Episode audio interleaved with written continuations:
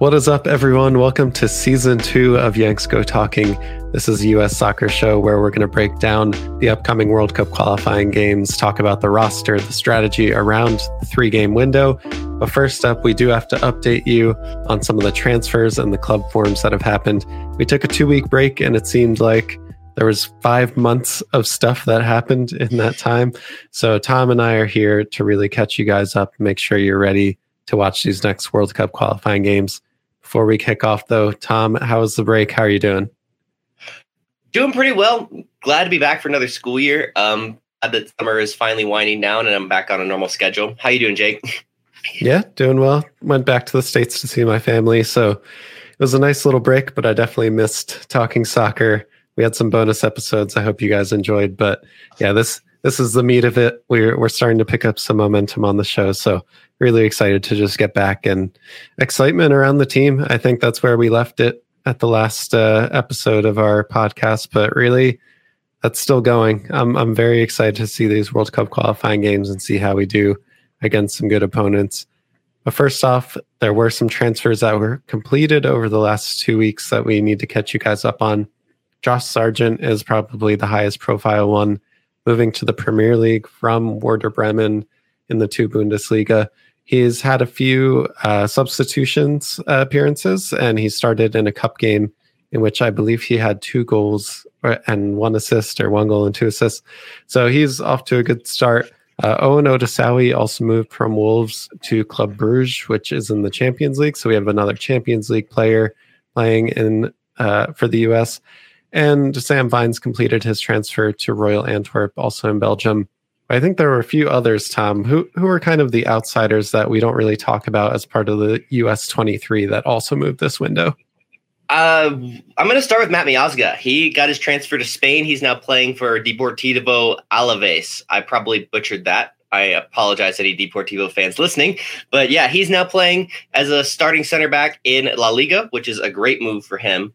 If we want to go deeper down the roster, Tyler Boyd uh, ended up on loan to another club in the Turkish league. He left Besiktas for the year. Hopefully, he continues to show out as he has at every sort of lower Super League club he's played for and can sort of earn some minutes for Besiktas going forward. And if you want to go even further down to the obscure portions of the U.S. player pool, Matko Miljevic transferred to MLS. And he is now playing for CF Montreal. Awesome. Well, that's uh there's a lot going on. If we get outside the top 23 players for the US, I mean, there are going to be endless transfers starting to come. And I don't know if you've noticed, but just players moving from MLS, players moving from their second tier leagues in Europe are just accelerating at such a fast pace for the US team.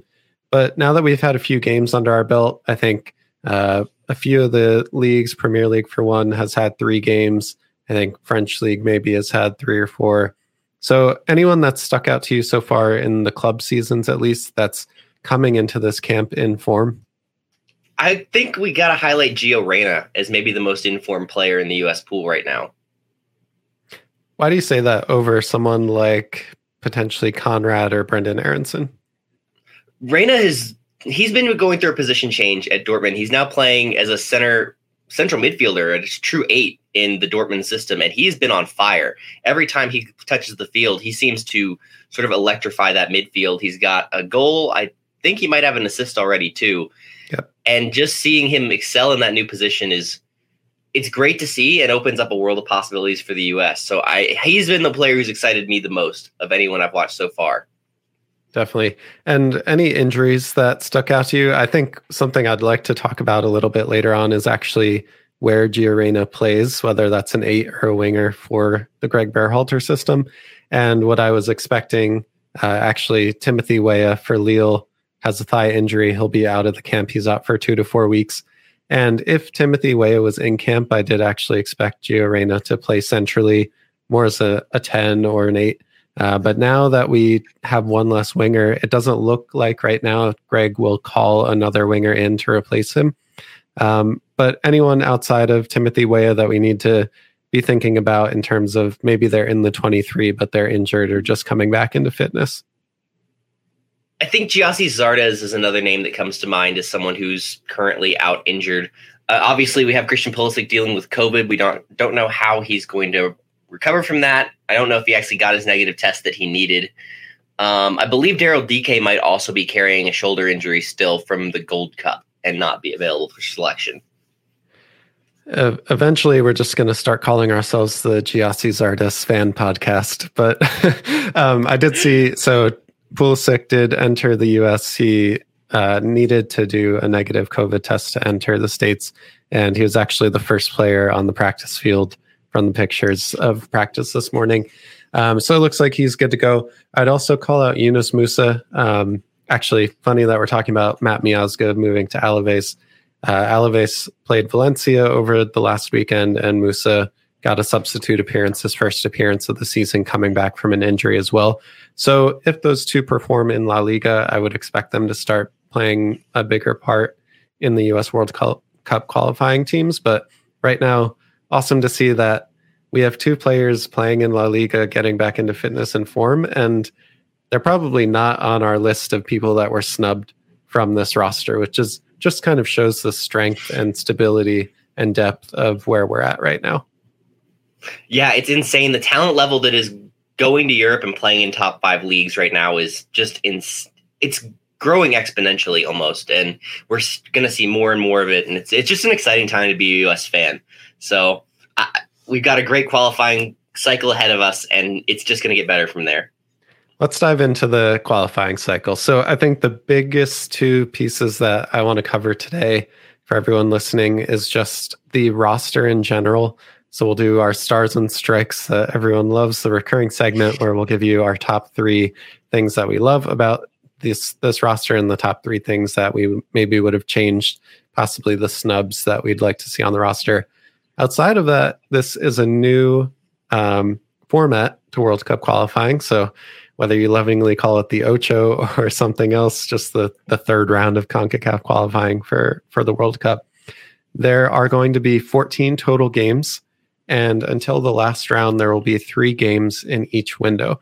Usually, there's two games in each window. So the teams are going to need to have more depth. There's going to be a lot more player switching, players starting, players substituting that we would normally not see in these World Cup qualifying rounds. So let's talk about the roster first. Just give me your your overall uh, opinion of the roster, and then we'll get into the stars and strikes. I I don't know if I'm in the minority or not, but I think this might be one of the best rosters the U.S. has ever put together. Just on paper, it is full of firepower. It is full of players who have had an amazing club season, club record over the last few years. And, you know, I, I just am excited to see where we can go with this group. Yeah. The only roster that comes even close in my mind is the 2014 World Cup roster. But it, because I had Tim Howard in form for Everton, that had Landon or not Landon Donovan, uh, Clint Dempsey, but Julian Green at the time was at Bayern. Um, Jermaine Jones was playing Champions League for Schalke, if you can think that Schalke was a Champions League team at any point in their history. But again, this, for me at least, especially for World Cup qualifying rosters, this is by far the strongest roster. And if you look at when we lost to Trinidad and Tobago in Couva, it's not even comparable, these rosters. It's kind of insane the step that we've taken in the last four years to really reach this piece and you can see in the ages of the players as well like everyone almost everyone is under 23 that would be starting other than the goalkeepers and maybe john brooks but man oh man amazing roster front to back. Let's talk about maybe it's the best that we have ever seen but could it be better? So give me your top three stars and then maybe we get to the top three strikes of what you would have done differently from greg berhalter let's see. My three stars. My first star will be Konrad De La Fuente getting the call. Seeing him move to Marseille, he seeing him electrify in Liga 1 is just been awesome to watch, and I'm glad to see him get a look on this roster. I think he's going to make the most of it and show out this camp. Um, let's go number two to the center backs. We pulled in six center backs, which is a crazy amount for the U.S., but I think is a good thing. I think it shows that we're going for a very flexible tactical look at this team. I think maybe even a back three, something to talk about as we go forward looking at this roster. Glad to see Miles Robinson and James Sands on there after an awesome Gold Cup. And then I think the biggest surprise that I kind of am glad to see is we chose to call in two left backs instead of three right backs, which George Bello, I'm so happy that he gets the look. He's a great player. It looks it's an interesting look going forward for the US. I think it opens up a few new windows and maybe solve some of our controversy about who's going to actually play that left back slot. Yeah, can we pause there before we go to strikes? Because I think the James Sands and the left back piece gives us some insight into how Greg might line up. And to me, that kind of says that he's trying to build the team around a three at the back system, or at least similar to how he played in some of the knockout rounds in the Gold Cup, where James Sands was playing as a three in the back defender, but would move into the center defensive mid when we were in possession. Do you think this roster kind of tells us anything about the strategy and formation that we'll use? I do. I think it really does scream back three, especially given we only brought in five central midfielders. Now, with the way of news, I think that we I'd be shocked if we don't see an extra central midfielder brought into the roster. Whether we see, I guess Eric Williamson went down last night, so probably not him, but like a Julian Green or a Luca de la Torre could easily be brought in and perform really well in this camp. So that could happen, but I still think that only having five central midfielders as of this moment is a sign that we're not going to try and run a 4-3-3 at least the entire window. We could. We have the personnel for it, but it doesn't seem likely to me. Yeah, definitely. I completely agree with that. So let's move on to the three strikes. Um, I I have somewhat of a contrarian view to people having contrarian views, if that makes sense. So maybe people that are listening will say to themselves, "How dare Berhalter call in Tim Ream and Sebastian Lletget?" I'll give my piece on that, but let me hear your three strikes. What would you have done differently or changed? I mean, I'm I have a hard time coming up with strikes for this roster. I, I, I in general, am really happy with it maybe brought in an extra central midfielder instead of eight attackers, but I'm not sure who I would have taken out of the attacking core. Maybe I I mean all eight who we called in are great. Maybe drop a striker. Um, Tim Ream is obviously a bit of a head scratcher. Chris Richards was available for selection. Um, yeah, I don't know. It's there's very few ways to improve this roster in my mind. Agreed. I think one strike that I could give potentially is more just on the flexibility of rules. So you're you're apparently allowed 28 players on the roster to bring with you to camp and then you need to choose your roster of 23 24 hours before the game. And Greg brought in 26 and with Timothy Weah going down it, it drops it to 25. So I'm wondering why when we have players like Chris Richards, for example, that maybe he's not ready to start and jump directly into CONCACAF World Cup qualifying games, but why not bring him to a camp? Why not get him introduced to all the players and the systems and all those things? So it's not necessarily about how the roster is made up. It's more about just why why wouldn't we use that additional flexibility to potentially bring in players that will play a larger part going forward in World Cup qualifying? I, I think that so I've been looking a lot at this recently. I think your club situation has a lot to do with Berhalter's selection. He values playing time and he values a stable club situation.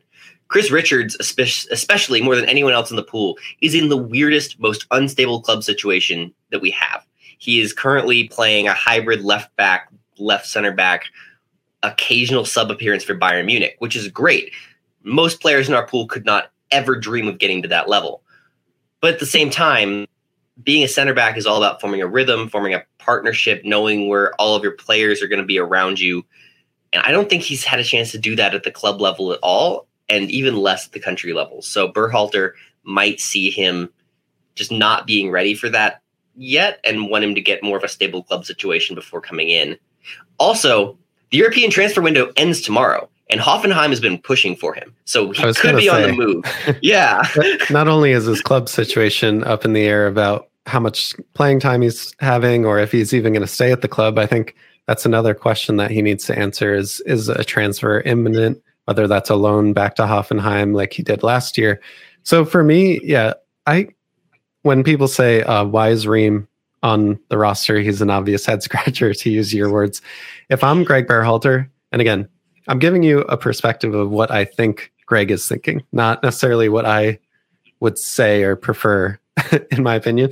But I think the way that Greg would talk about this is that you have a player that has played for the U.S. men's national team for 11 years since 2010. He has over 50 caps. He was on the team and captained the team through tournaments this year when we won the the cups. Um, he's currently captaining a team that's going to battle for promotion this year back into the Premier League, and he's a leader. So I don't care if he has experience at World Cup qualifying versus experience at Nations League. I just think Greg really values those people that are kind of like glue in camp, and you need a balance of young, hungry players versus older veterans that know you know going into these CONCACAF games what they're going to be like. If if you're looking at that person versus Chris Richards, who I'm not saying like Chris Richards is going to be a better player than Tim Ream. There's no question about that. But you have a player that has only made 45 minutes appearances in a cup game. He's a defender when his team won 12 nothing, and he hasn't played other than that in the Bundesliga. So if yeah, if I'm Greg Berhalter and I'm I'm putting those two players on paper, I'm probably going to pick Tim Ream when my only other veterans on the team are Sebastian Lletget or Christian Roldan, uh, which Christian Roldan, I would say, is a head scratcher for me. He's probably my only other strike.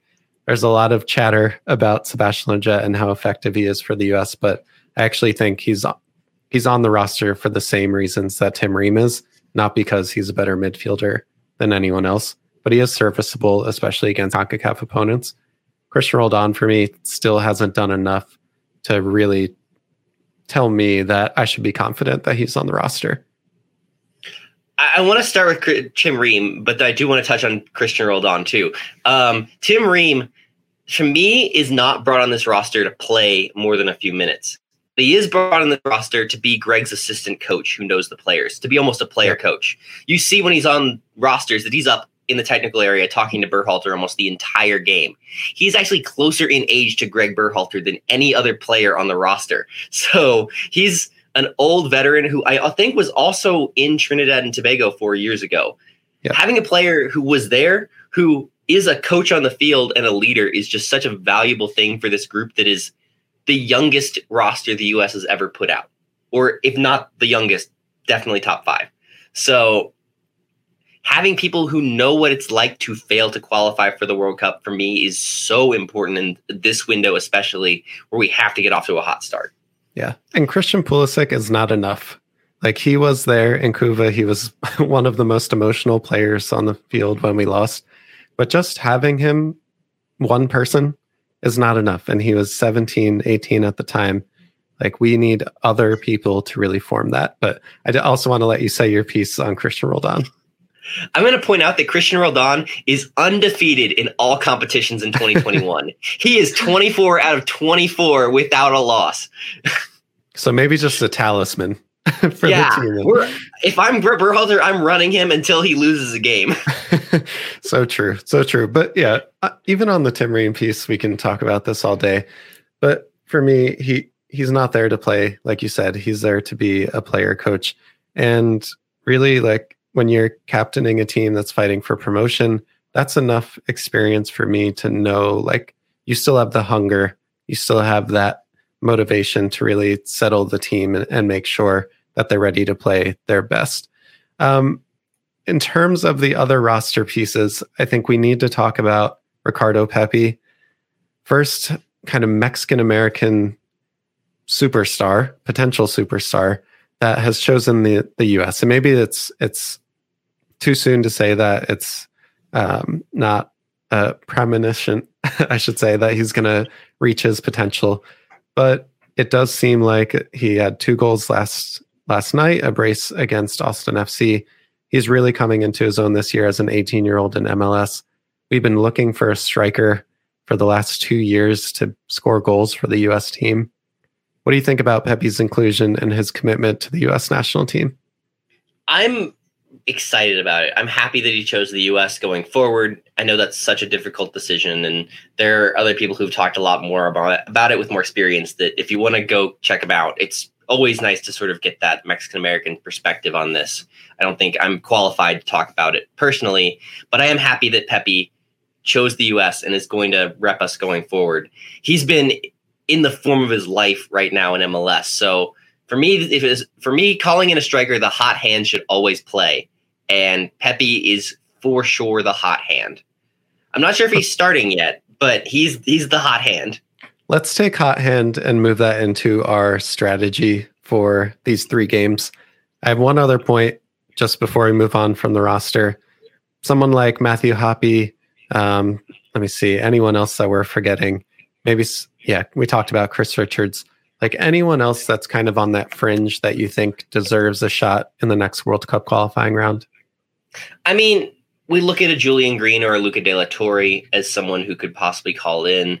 Um, a Joe Scally, who's just now getting situated and blowing up at Mönchengladbach, or Reggie Cannon was left off this roster too. I think he's another one with weird club situation though. Yeah. Um, they're, they're, the pool is so deep that we could go on forever. Cade Cowell, Caden Clark, both of them probably deserve a shot. Pulisic was called in during World Cup qualifiers around their age. Um, yeah, Daryl Dike still hasn't been named, and hopefully he gets healthy and his club situation sorted out. There's just there's so many names. I, I don't think we're gonna see more than 19, 20 of the same players in every single window. I think we'll keep calling in some new players. So yeah. yeah. And and that's where I'm very happy with the Gold Cup this last summer.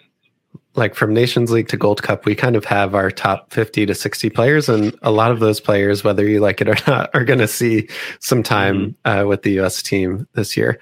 Um, so let's take that hot hand conversation and move it to the three games coming up. So the US is away to El Salvador, home to Canada, and then back away to Honduras before heading back to the club seasons. Should Pepi start the first game against El Salvador? I don't know. I, I, I personally would say yes because I don't value the El Salvador game as much as I do the other two, which is going to be contrary to maybe popular opinion. I don't know what your thoughts are on I think it. It's more momentum for me when I think about El Salvador. Like if if you gave me the FIFA rankings and the places that we're playing, you would probably say, okay, Canada is going to be the hardest game, Honduras is going to be the second hardest, El Salvador would be the third. But El Salvador recently has been making some some really good results. Um, they have an experienced American coach actually that has like 70 caps for the U.S. men's national team and played in the World Cup. Um, they have a few players from MLS. They have someone that is actually from the Dutch league in the Netherlands. So I'm I'm almost leaning to the point where I think El Salvador is our second hardest game this window, and Honduras should be for me when when I look at Pepi and should he start. I would probably say start someone in that first game that has more experience with this team, not Pepi. So whether that's Sargent or someone else, start them in that first game. Canada, for me, probably needs to be as close to our A squad as possible. And then hopefully Pepi has had some sub appearances. He's had five or six days with the team to train. If if we've gotten six points at the, that point, I would see no problem with starting Pepi against Honduras.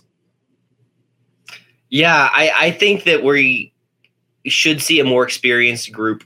And I think more experience as in U.S. men's national team cap should prioritize club experience for the yeah. El Salvador game. I think DeAndre Yedlin needs to start first and foremost. I would be shocked if he doesn't start that over game. Serginho Dest. Or yes. do you think Dest plays left back? No, I think that you play Sargent, or I think you play Yedlin, excuse me, and Bello actually in that first game. Give your European guys time to fly to the US, adjust, and get down and like into camp for a bit before you. Okay, so you're talking U.S. based experience. Yeah, I'm telling you, U.S. based experience and U.S. men's national team okay. experience should be prioritized. Someone like Yedlin, who has been at a World Cup, who has played away World Cup qualifiers, should be there to set the tone in game one. Should be there blowing people up and charging down the flank and just being a leader on the field, especially given Pulisic won't be playing. So for me, Yedlin and Brooks have to start game one just to be that CONCACAF experience on the field. I would, for the same reason, like to start Kellyn Acosta. Yeah. I mean, Kellyn Acosta coming in hot form from Nations League Gold Cup. Uh, Colorado has been doing quite well recently in their MLS form. So, I, yeah, I don't see any reason why. Um, well, Tyler Adams for me is kind of a you can't leave him on the bench player just because no one else plays the position like him. But I do agree that in general, when you look at the flow of these three games, for me, it would be uh, El Salvador, take your experienced players, the players that you're confident can get your result there. Play your best players against Canada. We're home. We've played this team two or three times in the last year. We know what that's going to be like. And then, kind of from there, depending on how many points we have, go with a bit more of a mix against Honduras. Um, I, I think one thing that you said there, again, I don't know if Pulisic is completely ruled out or if he's just going to come back into fitness he he is with the team. He passed a negative COVID test, so he could potentially get substitute minutes. But I agree. I don't think he's going to start against El Salvador just because he he hasn't played any soccer for three weeks. So, given Pulisic, who do you have starting in this place? Is that Brendan Aaronson's spot to lose? Well, herein lies where I think we come back to the the Gio Reyna discussion. Thanks for reminding me. Nice one. um, for me, I think what I would do is go with Brendan Aaronson on the left wing and potentially Konrad on the right, and have Gio Reyna playing a 10 or an 8. Um, I really just want to see Gio Reyna play the position that he's played for Dortmund just because he's been so effective in it. And especially against these CONCACAF teams, he can really just help us set the flow and set the the stage for the rest of the game with his he he's one of the most intelligent teenage players that I've I've ever seen. Um, but yeah, I do think potentially Aaronson, Konrad, and then Sargent is going to be my starters. Um, but Pulisic for me, I, actually don't know if he takes the place of Konrad or Aaronson when he comes back in. We, we've seen him play on the right and the left, especially for the U.S. national team. I think he's more effective on the left. But Brendan Aaronson even has played right wing for Salzburg, has played a 10 for Salzburg. So I just think we have a really flexible team. But if we go with the 433, that's that's kind of how I envision that setup. Now, I think something we do have to take into account too is the way that these teams are going to play. So we know El Salvador is going to come out in I think it's going to be a 433 or something close yeah. to it and they're they're going to come at us. They're going to play. They're not going to sit back and bunker like you normally expect from these sort of smaller CONCACAF nations. We'll see Canada come out in their back three with a really dangerous front three, and you know Tajon Buchanan will play one of the wingbacks too. And then El Salvador or Honduras is going to come out in the low block 4-4-2 and just let us have the ball. Yep. So we have to take that into account when we're thinking about this that maybe we try and put together a team that can hit quickly on the counterattack and can play through a very open El Salvador team yeah. when we build this roster. While I'm very confident in these next three games, it's also just a really interesting setup, not just with the quick turnaround times, but I think to your point, all three of them play very different styles. Um, if you watch, and and I'm going to go off kind of recent Gold Cup performances because that's to me that's like the easiest way to think about how these teams might come out against the U.S. When El Salvador lost to Mexico one nothing, it was a very close game. El Salvador had their chances. And actually, when Mexico was in possession, passing it across their back line, they didn't uh, hesitate to put pressure on the back line and really step up their entire team. So I don't expect El Salvador to really sit back the entire game. They will have portions of it where they're taking their foot off the gas and allowing the US to have the ball. I think when I look at it, Honduras is really going to be the team that sits in a low block and has the US keep possession when we talked about like US men's national team experience and having the the confidence in yourself going into the El Salvador game, that's when I think young players and players with less experience can get very rattled. You come into a very hostile environment, maybe you get plucked early or, or a tackle from behind. Ref doesn't call it because we're in CONCACAF now. And maybe you know, El Salvador hits us because we made an errant pass and they they get an early goal. Those are the types of situations that can absolutely crush a young, inexperienced team, no matter how good you are, no matter what club situation you have. So for me, and and maybe that's similar to you. That's just why I think experience is really going to matter going into El Salvador. Plus, it's our first game in the window. Like we we really just need to get a result from there, and whether it's ugly or not, we shouldn't really care what it looks like, at least against El Salvador. Yeah, I agree. What, just out of curiosity, what's your minimum acceptable points from this window?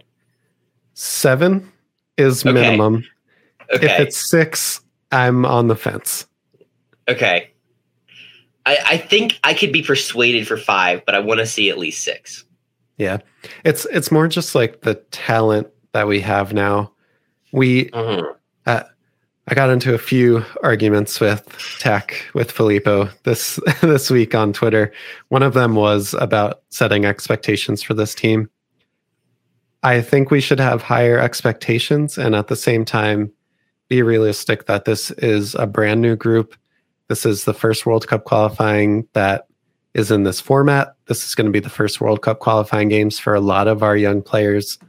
I think maybe in the middle of the qualifying cycle when everyone has kind of had time to get blooded on this, then we can start to raise the expectations. But yeah, expectations for me right now should be seven minimum.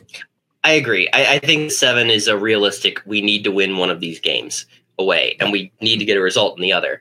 I think what I've been seeing is that you need to win your home games first and foremost. We have to beat Canada. That is non-negotiable for me.